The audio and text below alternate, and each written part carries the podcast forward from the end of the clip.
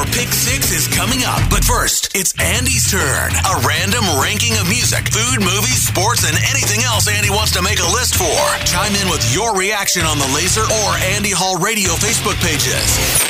It's Andy Hall's Pick Six on Laser 103.3. It is National Guacamole Day, and while there are any number of delicious applications for the green goodness, I think most, myself included, would agree it's best paired with tortilla chips. On the subject of delicious applications, how great are tortilla chips? They go good with virtually anything, right? Today I'm giving you my pick six ways to enjoy tortilla chips. A definitive list that, unlike guacamole, won't cost you extra. Start with number six seven layer dip. You know this stuff. It's around virtually every family gathering or holiday. A large glass pan with beans at the bottom, cheese on top, and a random assortment of deliciousness in between.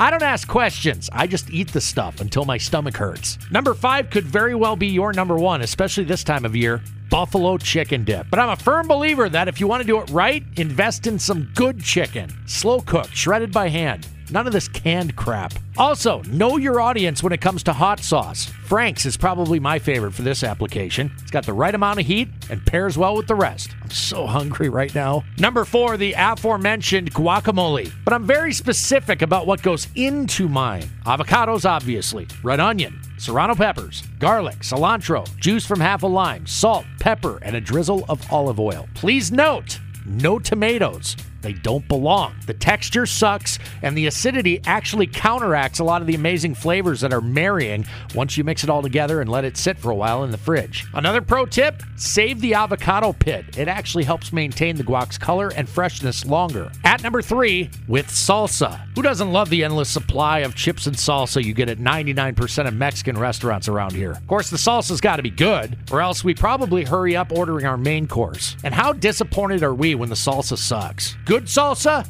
not too chunky, but not watery either. Nothing worse than dipping your perfect tortilla chip, coming up with nothing but red water dripping back into the bowl. Amazing how easy it is to make a good salsa, but how many actually screw it up so royally. Coming in at number two with queso dip. Here's one I'm pretty convinced you can't screw up cheese sauce. Usually a little heat thrown in the mix. I love this stuff and consider it one of life's simple pleasures. For something so uncomplicated to be so satisfying, queso. Hell yes. Down to my favorite way to enjoy tortilla chips at number one with a bullet. Nachos, a meal in itself where the star of the show is the salty crunch of the tortilla chip. It's the base of everything. Oh, sure, we love taco seasoned ground beef. We love mounds of melted cheese, lettuce, beans, sour cream, guac, hot sauce, olives, jalapenos, whatever else sounds good, really. Versatile, fulfilling, iconic, nachos. Bam! And now you're hungry, aren't you? What's on your list? Let me know. That was Andy Hall's Pick Six. Looking for your thoughts and opinions on the Laser or Andy Hall Radio Facebook pages. Stay tuned. Your Pick Six is coming at the top of the hour on Laser 103.3.